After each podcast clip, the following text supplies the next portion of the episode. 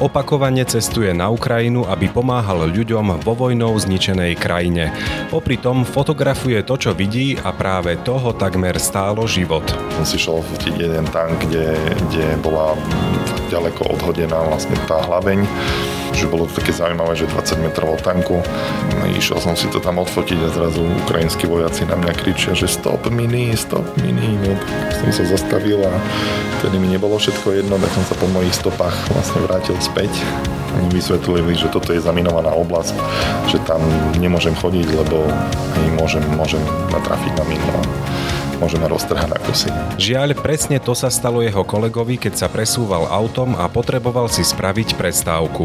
Charitný pracovník jednej luteránskej cirkvi zastavil na kraji cesty, asi potreboval ísť na záchod a vlastne kolesom narazil na mínu a vyletel do vzduchu. Anton Frič zo Spišskej katolíckej charity s doručovaním pomoci nepoľavuje ani v čase, keď záujem ľudí pomáhať po prvotnom nadšení klesá. To už sledujete aj v novinách, aj v správach, že už vojna vojna na Ukrajine nie je prvá správa, ale už tu riešime úplne iné veci. V dnešných dialógoch NM sa dozviete, čo všetko obnáša doručovanie desiatok tón humanitárnej pomoci vo veľkých kamiónoch, akú špecifickú materiálnu požiadavku mali Ukrajinci, či hrozivé zábery z Buče a ďalších zničených oblastí, ktoré sa k nám dostávali, boli autentické a zistíte aj to, či má zmysel púšťať sa do reči s ľuďmi, ktorí vojnu spochybňujú. Nerušené počúvanie vám praje Jan Heriban.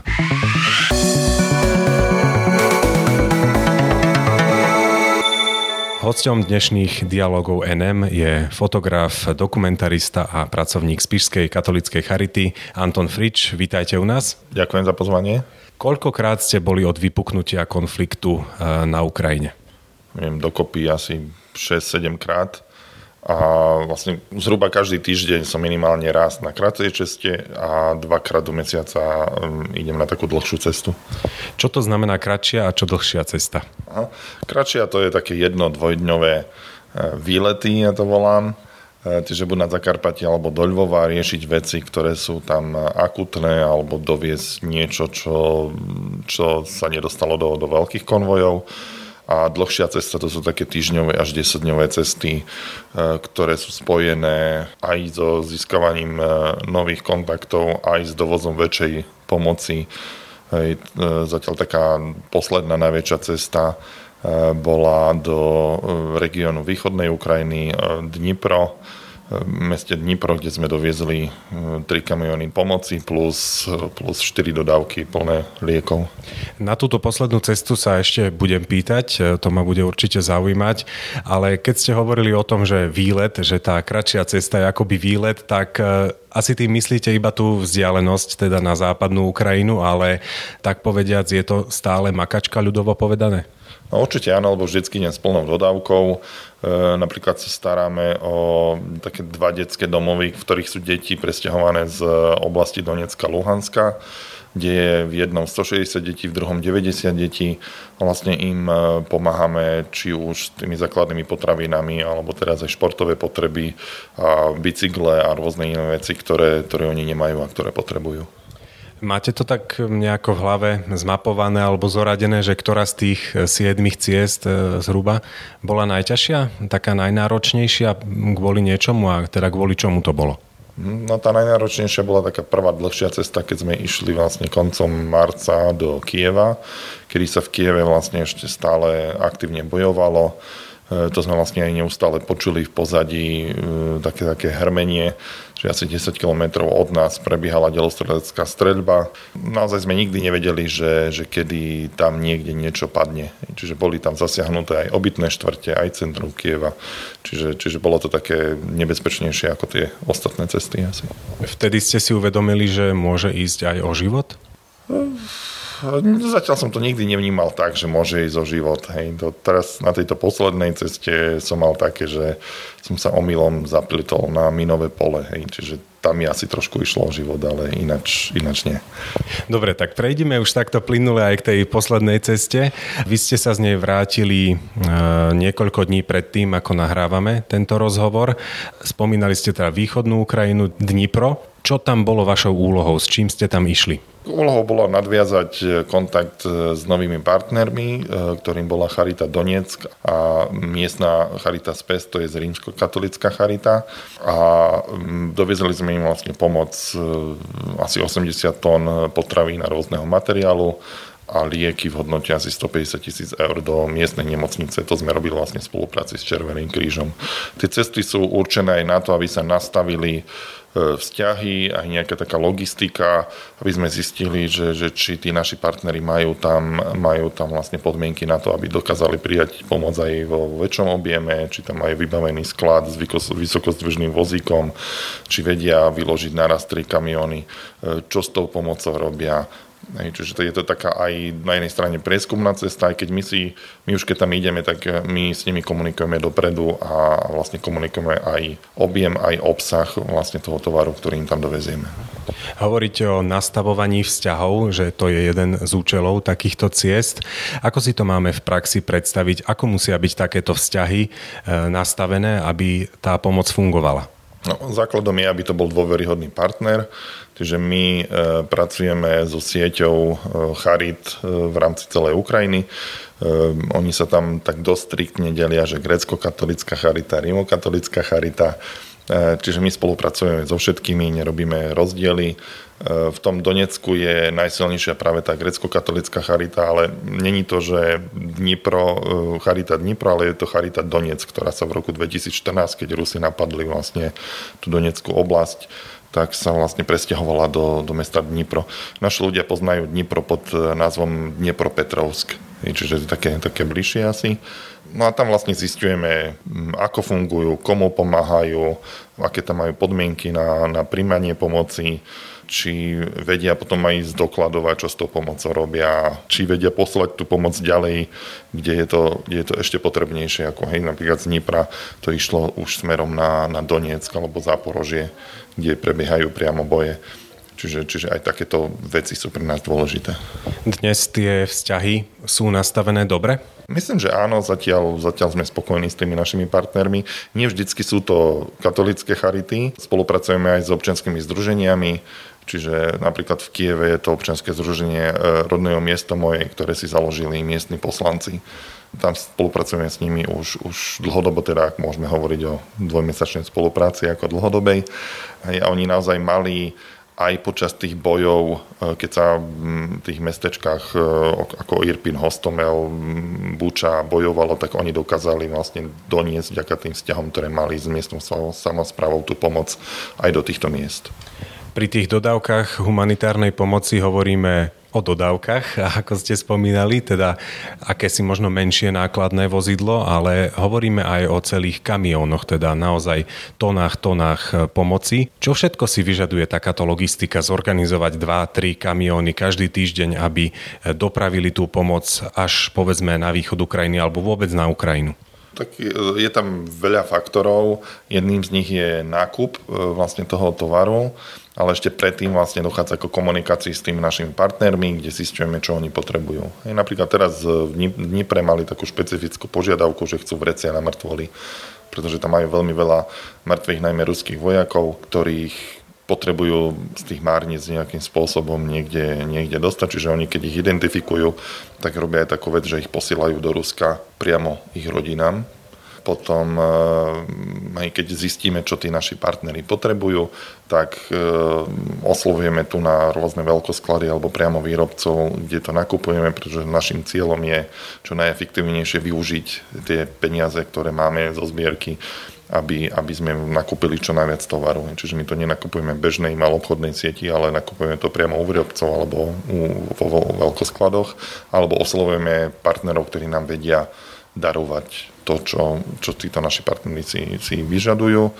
No a potom je to špedičná firma, ktorá sa musí najať. Dohodnúť máme už vlastne overenú špedičnú firmu ukrajinskú, ktorá, ktorá s nami spolupracuje eh, dlhodobejšie, čiže vieme, že, že tie veci tam fungujú. No a potom treba tie kamiony mm, hej, nakontaktovať, alebo tých šoférov nakontaktovať na, na toho cieľového partnera. Keď už je to taká overená cesta overený partner, tak oni idú už bez prívodu samostatne. Keď je to taká, taká prvotný kontakt, tak, tak vtedy ich vlastne sprevádzame my z Charity. A vtedy si aj zistujete v podstate, či sú dôveryhodní v tom počiatku, povedzme, takýmto sprevádzaním? Uh, áno, ale my už máme vlastne napríklad Charitov Donetsk, tam už prebiehal projekt uh, adopcia na diálku, ktorý Slovenská katolická charita dlhodobo prevádzkuje na Ukrajine. Alebo sme tam mali projekt, alebo stále máme projekt pomoci uh, vnútorným vysídlencom z Donetskej a z Luhanskej uh, oblasti Čiže to bol taký partner, s ktorým sme už mali dobrú skúsenosť. Len sme nevedeli, že či majú dostatočné kapacity skladové a tak, čiže to sme si tam boli aj uveriť. Čo sa týka financovania, ide to zatiaľ celé z tej zbierky, teda stačia tieto prostriedky stále? E, zatiaľ to financujeme zo zbierky, ktorú vyhlasila Slovenská katolická charita a plus dofinancovávame prostredníctvom rôznych nadácií a, a firemných donorov. Čiže zatiaľ sme ešte nesiahli na tú, na tú zbierku, ktorú, ktorú vlastne vyhlasovala katolická církev alebo biskupská konferencia. Uvidíme, ako to pôjde ďalej. My veríme, že, že časom vlastne nastúpi štát alebo nejaké nadnárodné organizácie, ktoré vlastne túto pomoc budú voziť, lebo tie peniaze sa veľmi rýchlo míňajú. E, momentálne je to asi, asi tak nastavené, že z počiatku nakúpiť do jedného kamióna bola priemerná suma okolo 70 tisíc eur, teraz tie ceny stúpli tak, že sme niekde na 120 tisícoch. Čiže je to, je to hodne veľa peňazí. Čiže štát ešte neurobil toľko, koľko by ste od neho očakávali, vy ako Charita, vy ako neziskové organizácie a podobne? Teda tí, ktorí momentálne e, najviac pomáhajú? Áno. E, ešte opravím moju predchádzajúcu informáciu, to je za celý konvoj, to sú tri kamiony, tá suma 120 tisíc. Zo strany štátu vnímame to tak, že, že tam e, nefunguje tá komunikácia medzi, medzi štátom a, a organizáciami, ktoré pomáhajú na Ukrajine. Čiže musíme sa dostávať k informáciám o tom, ako štát pomáha, aké sú kapacity štátu pomáhať na Ukrajine cez úplne kanály, ktoré, ktoré sú veľmi neštandardné, čiže cez ľudí, ktorých poznáme na úrade vlády alebo, alebo v, okolí, v okolí ministrov alebo premiéra. Výčitky smerom k štátu išli aj v čase, keď sa ešte dominantne teda pomáhalo na hraniciach, keď e, išli tie veľké vlny utečencov sem k nám. Z tohto pohľadu sa veľa odvtedy nezmenilo? To sa zmenilo, ale to je také prirodzené, že vždycky na akúkoľvek krízu ako prvé reagujú neziskové organizácie alebo charita a až potom neskôr vlastne, vlastne nastupuje štát. E, má to aj svoju logiku. U nás, ja som 24. februára ráno počul v správach, že Rusi zautočili na Ukrajinu, tak som sa zdvihol, naložil som do dodávky z nášho skladu, čo sme tam mali a utekal som na hranicu, po obede som tam už bol. Hej, pri, pri štátnych úradoch alebo úradníkoch tam je tá taká, taká chain of command, že... Byrokracia. Áno, je tam byrokracia, že úradník sám nemôže rozhodnúť, že sa ide urobiť toto a toto, musí mu dať niekto na to pokyn, hej, a to trvá niekedy aj celé týždne. Čiže to je úplne prirodzená vec, že ten štát začne pôsobiť až po nejakej dobe, zhruba 3 týždne to trvá. To, že ste sa na začiatku vlastne dvihli e, zo stoličky a utekali ste e, na tú hranicu, to je už vo vás nejaký taký reflex, že keď vidíte potrebu pomáhať niekde vo vašom e, okolí, ako aj teraz napríklad, keď ste počuli tú správu, prvú správu o invázii, tak je to, je to niečo už vo vás e, zabudované, že, že vystrelíte a idete? Tak ja fungujem, e, moja štandardná pozícia je terénny pracovník hej, v rámci vlastne spíša a aj trošku pôsobím v oblasti Lučenca v okolí. Čiže tam som zvyknutý na to, že telefóny mi zvonia v podstate 24 hodín denne a, a že reagujem na potreby ľudí. Reagovať na, na krízu tohto rozsahu je, to je úplne iná záležitosť. Ja som mal už skúsenosť e, s utečeneckou krízou z Iraku e, aj spred niekoľkých rokov, čiže ja som predpokladal, že áno, bude veľký tlak na hranice a tí ľudia budú utekať.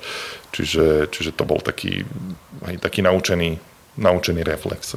Čiže vďaka skúsenosti aj s prácou s utečencami v Iraku ste vedeli, že je to otázka hodín, kým prídu na naše hranice utečenci. Čo ešte iné ťažíte zo skúseností z Iraku?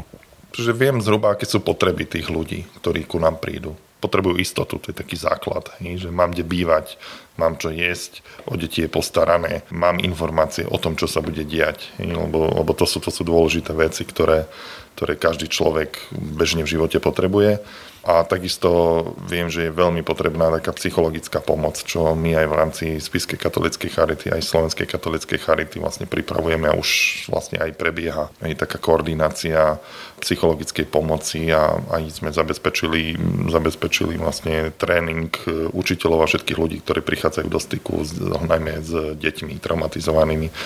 Čiže, čiže toto je tiež taká veľká téma, o ktorej sa až tak veľa nehovorí. V čom sú irackí utečenci odlišní od tých ukrajinských? pri Iračanoch bol obrovský kultúrny rozdiel. Hej. Tam oni pochádzali vlastne z moslimského prostredia, aj keď boli kresťania, tak tá kultúra a reakcia na mnohé veci a vnímanie súvislosti bola úplne odlišná od tej našej. Pri Ukrajincoch sú to vlastne kultúrne úplne identickí ľudia E, je aj ďaleko menšia jazyková bariéra, aj s tým Ukrajincom sa viete dohovoriť aj po slovensky, to s Iračanom, ktorého rodný jazyk je aramejčina alebo arabština, to, to veľmi možné nebolo. Čiže to sú to asi také, také dva najväčšie rozdiely. Vyplýva z toho, že s tými Iračanmi sa spolupracovalo ťažšie než s Ukrajincami? Áno, áno, určite áno. Pri Iračanoch bolo treba aj ďaleko viacej e, ľudí, aj peňazí na to, aby sa ich podarilo nejakým spôsobom integrovať do našej spoločnosti. Pri, pri Ukrajincoch je to o mnoho menej náročné. Čiže ak niekto aj hovorí, že Ukrajinci sú iná kultúra a nechceme ich tu rovnako ako Iračanov a ďalších, tak e, je ďaleko od pravdy? Ja si myslím, že áno, veď Ukrajinci ku nám chodia, sú tu tisíce Ukrajincov, ktorí aj pred vojnou vlastne na Slovensko chodili a pracovali tu. Aj v Polsku je 2 milióny Ukrajincov, v Čechách 200 tisíc.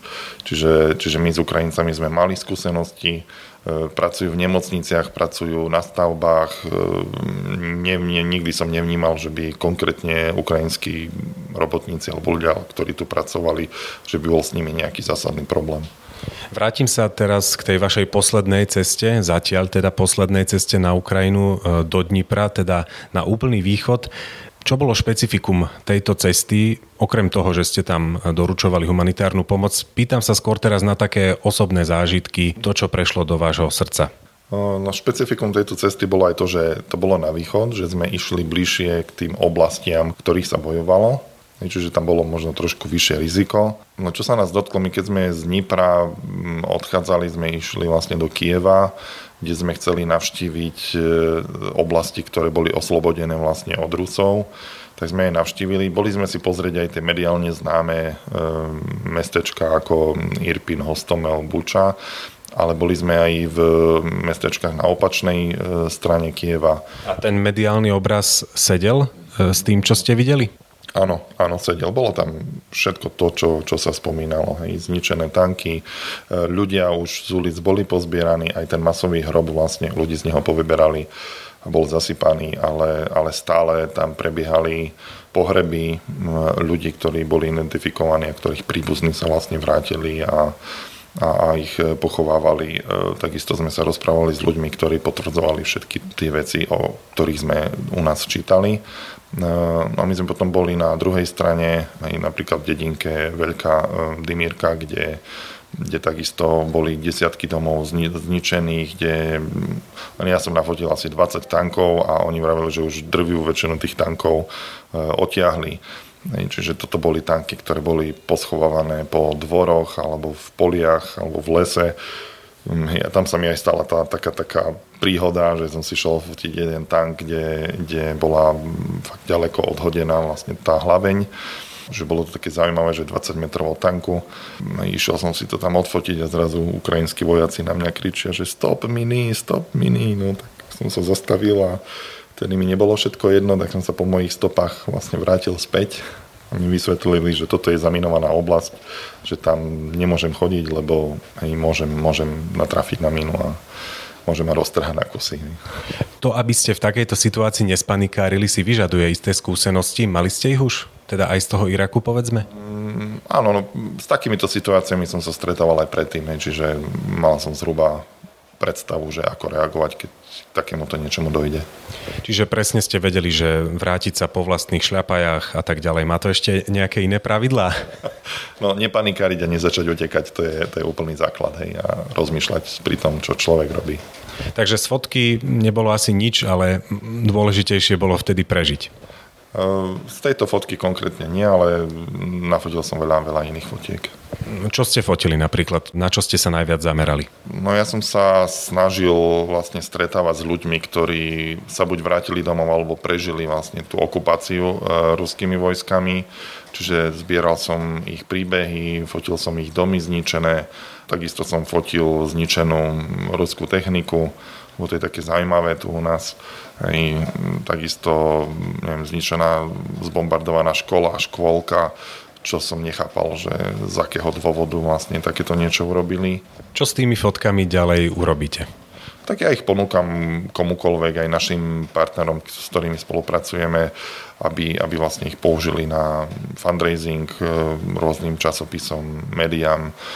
Dám im prístup na môj drive a oni si už tým môžu robiť, čo chcú, aby, aby aj sa darilo ľudí presvedčiť, že naozaj tá vojna tam prebieha a deje sa to a ľudia sú zabíjani a, a budovy ničené, pretože stále je veľa ľudí, ktorí ktorí vravia, že to je všetko nahrané a že to neexistuje. Aká bola cesta krížom cez celú Ukrajinu až na východ do Dnipra? Dalo sa dostať a podobne? Áno, dalo sa dostať. My sme vlastne aj konzultovali tú bezpečnosť tej cesty s ukrajinskou mm, samozprávou aj, aj s vojakmi lebo už máme s nimi nejaké vybudované vzťahy, čiže mm, v podstate do Dnipra bola cesta bezpečná aj keď e, tá bezpečnosť je, je taká otázna, lebo sa tam stalo niekoľko dní pred nami e, charitný pracovník jednej luteránskej cirkvi zastavil na kraji cesty, asi potrebovali ísť na záchod a vlastne kolesom narazil na mínu a vyletel do vzduchu. Čiže Čiže stávajú sa tam aj také veci. E, ale tie cesty ukrajinské sú relatívne bezpečné, treba tam rátať s tým, že, že, že sa nedostanete z bodu A do bodu B, tak ako vám hovorí navigácia, ale že to bude trvať o mnoho dlhšie, lebo je tam veľa e, kontrolných stanovisk, kde, kde vás e, preverujú a zastavujú. Čiže to sú také, také špecifika cestovania po Ukrajine v tejto dobe. Spomínali ste tých ľudí, čo spochybňujú to všetko, čo sa deje, čo vy vidíte na vlastné oči. Predpokladám, že sa môže stať, že vy im ukážete vlastnú fotografiu a aj tak neveria.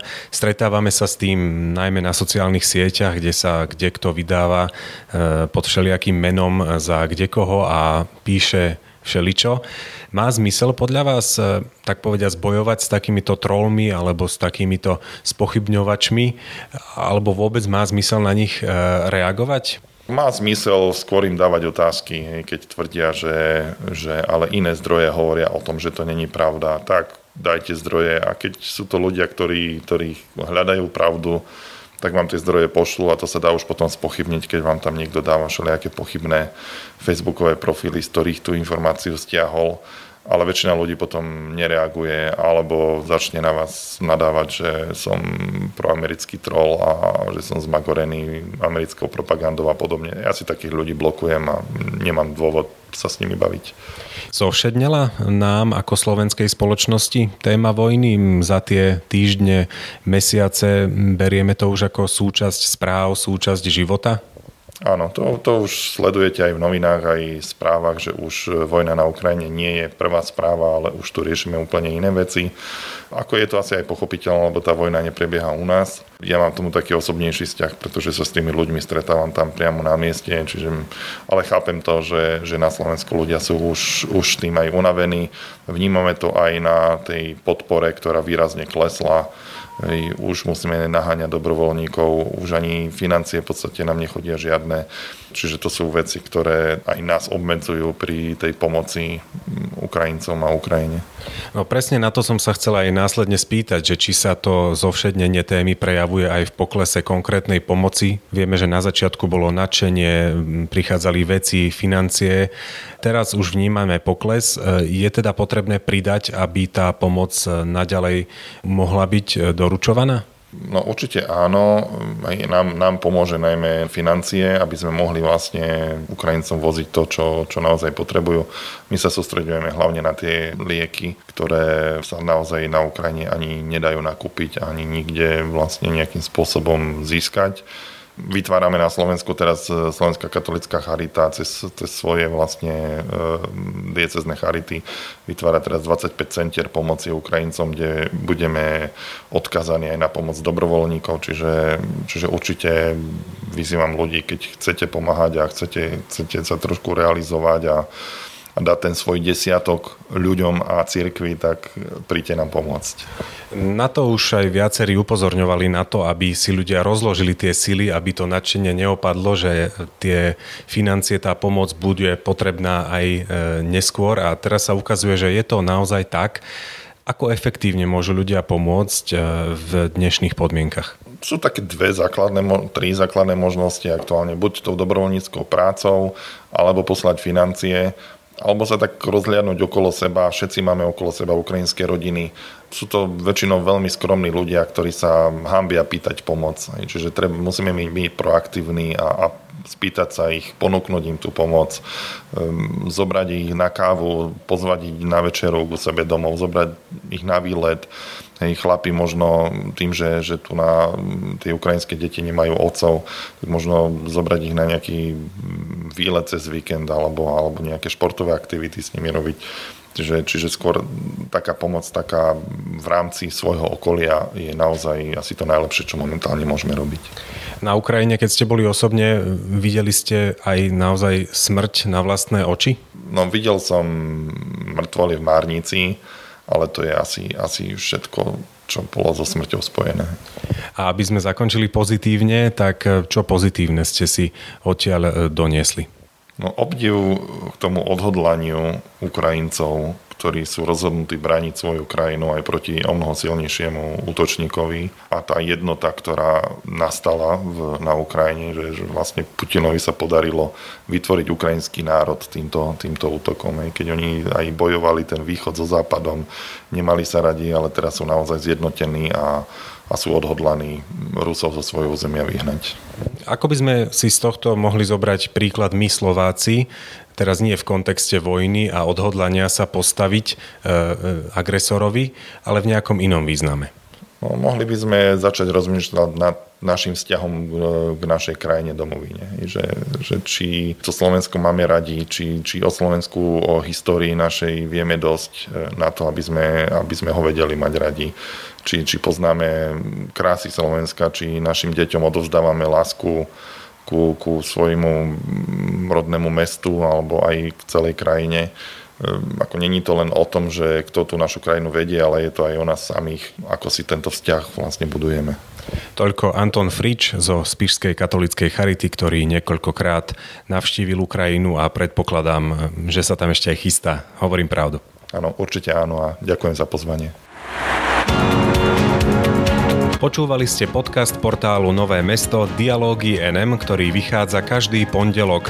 Spolu s textovými rubrikami ho nájdete na našom webe nm.sk a tiež na SoundCloud a Spotify pod profilom Podcasty NM.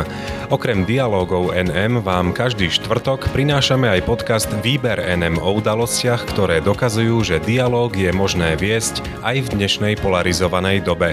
Spojme sa v dialógu na nm.sk.